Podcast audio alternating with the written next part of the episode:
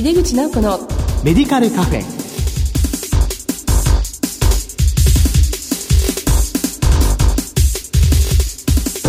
こんばんは。帝京平成大学薬学部の井出口直子です。この番組は医療を取り巻く人々が集い課題情報発信をする場です。今月は新春特別企画病院薬剤師の役割と展望と題してお送りしていますこの後素敵なゲストの登場です。お楽しみに。井出口直子のメディカルカフェ。この番組は武田手羽の提供でお送りします。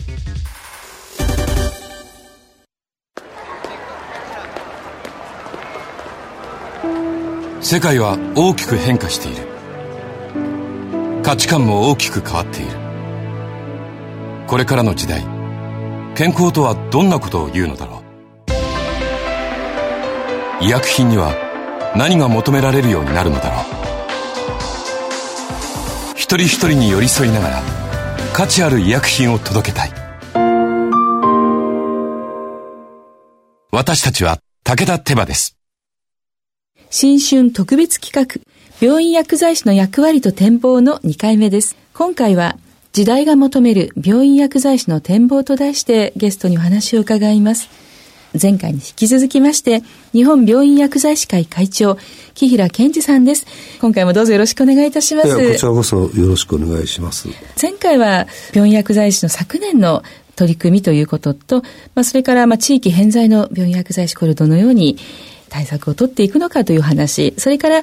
薬剤師外来の話について中心的にお話を伺いました。今回はですね、地域包括ケアですね、これから2025年度をめどに、国が住み慣れた地域で、重介護であっても自分らしく生きていくと、まあ、そういう地域包括ケアの中で、病院薬剤師か、あるいは病院薬剤師かの取り組みとして、地域包括ケアについて、まあ、どのようにこれからやられていくのか教えていただけますか？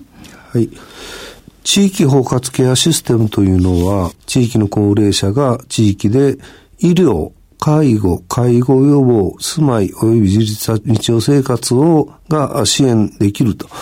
えー、それを包括的に行うというふうなことが地域包括ケアシステムというふうなことなんですけれども、はい病院、薬剤師の視点から見れば、チーム医療を我々は病院の中で、えー、行ってきました。で、えー、それは、患者さんを中心にして、医師とか看護師さんとか、アウト技師さんとか、ソーシャルワーカーの人とか、まあそういうような形で医療連携でチーム医療というのをやってきたわけですけども、それが多分地域の中で全体的に行われていくようになってくるのが、今度の地域包括ケアシステムということであれば、我々はもともとチーム医療という中で働いてきたといいますか、それをその一員としての薬の専門職として、その一員に加わってきましたので、はい、それをまた地域の中で、うん、地域の薬剤師さんとどう連携して、今度は地域の中でチーム医療というのを進めていくかということをえー、一緒にですね、はい、考えていきたいなというふうに、えー、思っています。そうですよね。あの今、かかりつけ薬剤師という制度ができて、一人の患者さんの OTC から健康食品からこういった一元管理をした、この情報を入院するときに、まあ、例えばその患者さんが持って病院薬剤師にどうぞこれ持ってってくださいねみたいなことを薬局薬剤師がしなくてはいけないかなと思っているんですけども、そういう情報はやはり病院薬剤師さんにとっても有益でしょうか？それはですね、もう不可欠なところじゃない。はい。今までもですね、入院患者さんが来られた時は、持参薬のチェックとかですね、うんはい、そういうようなことをしていますけれども、もちろんそれは持参薬だけでなくて、うん、えー、他の健康食品とかそういうのはたくさん使われているんで、うん、そういうような情報はですね、をお互いに持っておくこと、あるいは入院された時にその情報をいただけるというのはですね、すごく入院での治療をどういうふうに組み立っていくかということにとって、すごく大事なことだと思います。そうですね。ええそれで入院して治療を受けて、また地域に戻られるときに、今度はその病院の薬剤師の方が、病院の中ではこのような治療を受けましたよというのを、薬局薬剤師に情報提供していくという、それでこう、面々とつながっていくといいかなというふうに思うんですけどね。えそういうふうな視点で言えば、例えば、京都大学とか、も、もともと旭川医科大学で始められて、トレーシングレポートというふうな形でね、うん、えこの患者さんには、こういうふうな問題点がありますよというふうなことを、えー、薬局の方に伝えていただいて、その後、いかがですかということを、回答いただくというふうな連携を取られています。で、昔から医師の場合は、紹介と、それから逆紹介という感じで連携を取られていた。それと同じようなことを薬剤師がしていく必要があると。で、それは大きな病院の話だけはなくてですね、えー、療養型の病院とかそういうとこでも薬剤サマリーというふうな形で、えー、入院の時はこうでしたよというふうなことで問題点とかそういうものを薬局の方にお伝えする。はい、で薬局の方からは、えー、今の状態はどうですか、うん、ということをフィードバックしていただいて、お互いの連携を取っていくということが非常に大事なんじゃないかなと思います。そ、ね,、れと、はい、今は病院と外の話をしましたけれども、実は、えー、これから医療機関の機能文化が起こってきますよね。はい、そうすると、入院されて退院だけじゃないんですね。転院されるんですよね。はい、その時も薬剤師間の情報提供というのをきっちりしておかないと、無駄な薬物療法につながったりとかいうことがあると思うんです。で、でそういう意味で、僕いつもあの言うんですけど、ダジャレ見たらね、あの、中島みゆきの糸だと言うんですけども、はい、縦の糸と横の糸があるよと。我々は、えー、病院というふうな機能文化の中で縦の連携をする。うん、地域とは横の連携を取っていくというふうな形で、うん、まあ、薬物療法に関してしっかり薬は薬剤師に任せてちょうだいというふうな、はい、形の連携体制を作りたいなというふうにえー、思ってます。あなんか縦の糸と横の糸ってすごく分かりやすいですよね。包括ケアは、まあ、介護と医療の、まあ、包括になるわけですけども、えー、例えば介護施設で薬剤師が常駐してないとかやっぱりまだたくさんあるんです。えー、そのあたりはその病院薬剤師会としては介護施設に関しての薬剤師のあり方っていうのは、あの、やはり介護施設にもですね薬剤師をぜひ、置けるような形でですね、はい例えば診療報酬上の評価をしていただきたいなというふうなことは、要求項目の中に入れております。で、本当に、まあ、そういうふうな管理が必要な方というのは、そこのあたりに本当は実際にはニーズが非常に多いんじゃないかなというふうに思います。病棟薬剤業務とかですね、うん、あるいはその薬剤管理指導とかそういったことはですねいろんなところでできるように仕組みを作っていただければなというふうに思います。そうですね、今年ですねいよいよ診療報酬の同時改定でありますが、まあ、そのことを踏まえまして、まあ、先生今回の改定についてどのようにお考えになっていらっしゃいますでしょうか？あのまだ具体的な答えというふうなのは難しいような気がします。でも、まあ、医療機能の文化強化連携を深めていくというふうな中で、地域包括ケアシステムを構築していくというのが大きな前提にありますので、え地域包括ケアシステムというふうな中での多職種連携の取り組みというふうな中に薬剤師がどういうふうな形で評価をしていただけるのかなというふうなことですね。それから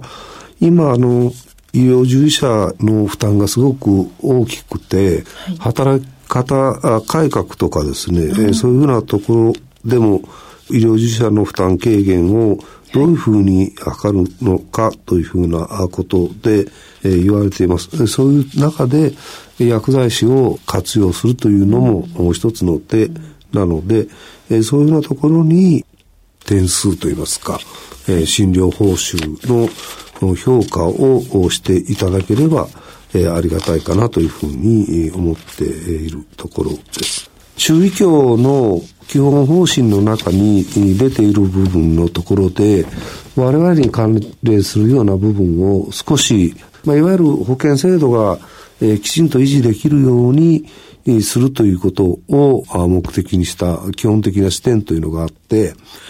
国民皆保険を維持するためには、制度の安定性、持続可能性を高める不断の取り組みが求められ、医療関係者が共同して、医療サービスの維持、向上と同時に医療の効率化、適正化を図ることが重要であるというふうなことが書いてあります。一つは薬価制度の抜本改革ということで、今、薬価制度随分下がれて、そ,、ね。はい、それからもう一つ大きなこととして、えー、後発薬品の使用促進という、これは、えー、病院薬剤師会としても取り組んでいて、はい、えー、現在60数パーセントぐらいの数字になってるんじゃないかなと思うんですけれども、平成32年までに後発薬品の使用割合を80%とすると。それをまあ実現するために、うん、取り組みを推進するんだというふうなことが、え書かれております。そして、医薬品の適正使用の推進ということが、これはもう本文とするところですね。で、医師薬剤師の協力による取り組みを進め、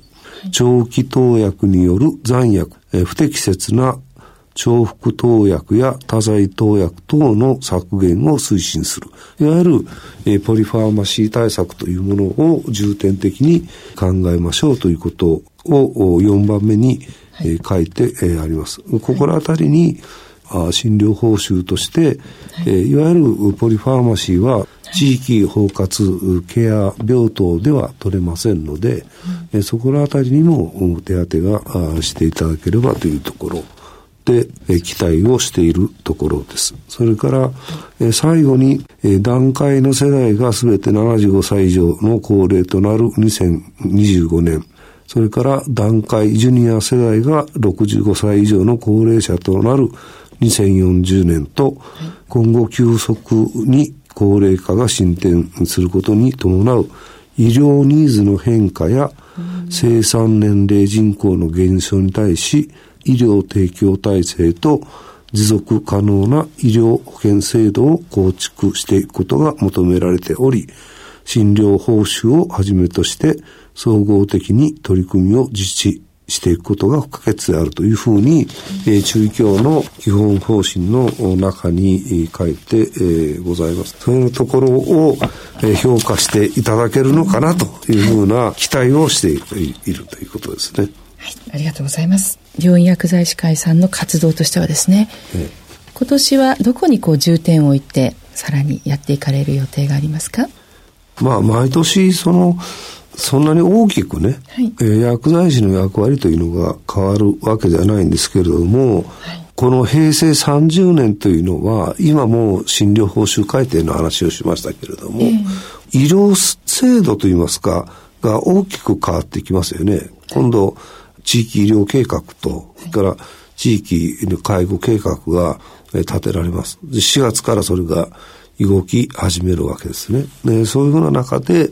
じゃあ、病院薬剤師がどういうふうな形で関わっていけるかということを、えー、考えながらですね、えそれに向けて我々が目的とする薬物療法の有効性、安全性を確保できる体制ということに対して、えー、貢献できるような方向性を、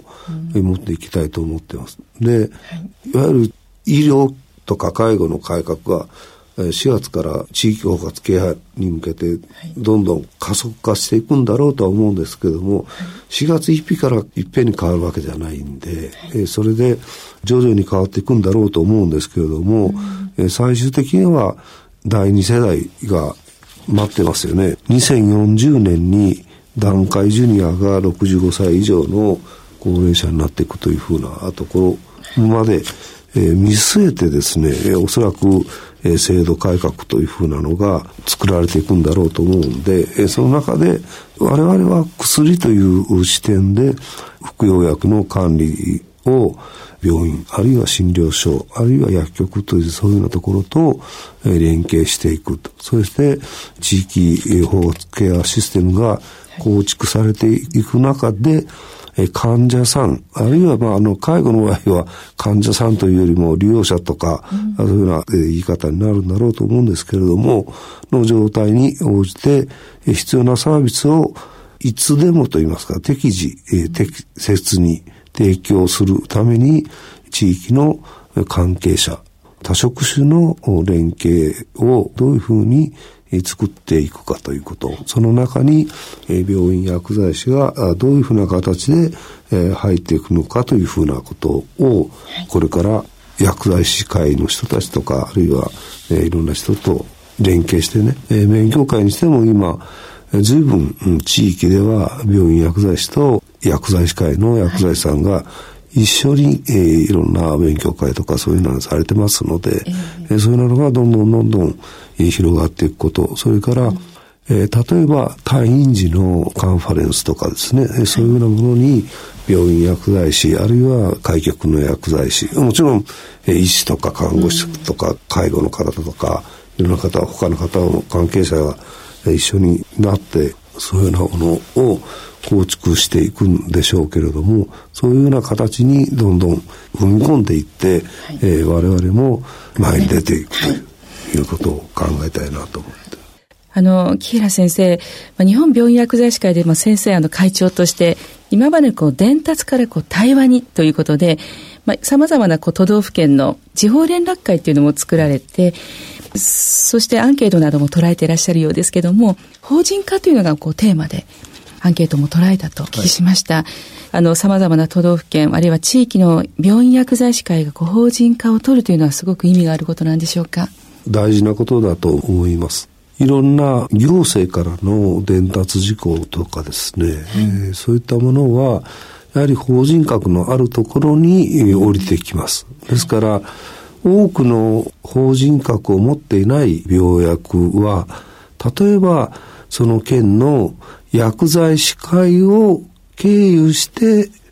伝達が来ると、ね、厚生労働省の、まあ、注意事項とか、そういうようなものはですね、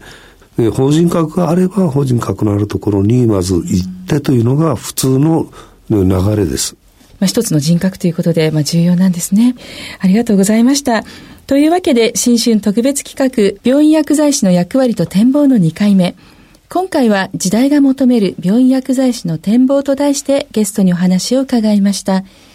日本病院薬剤師会会長、木平健二さんでした。木平先生、お忙しい中、2回にわたり、本当にありがとうございました。え、こちらこそどうもありがとうございました。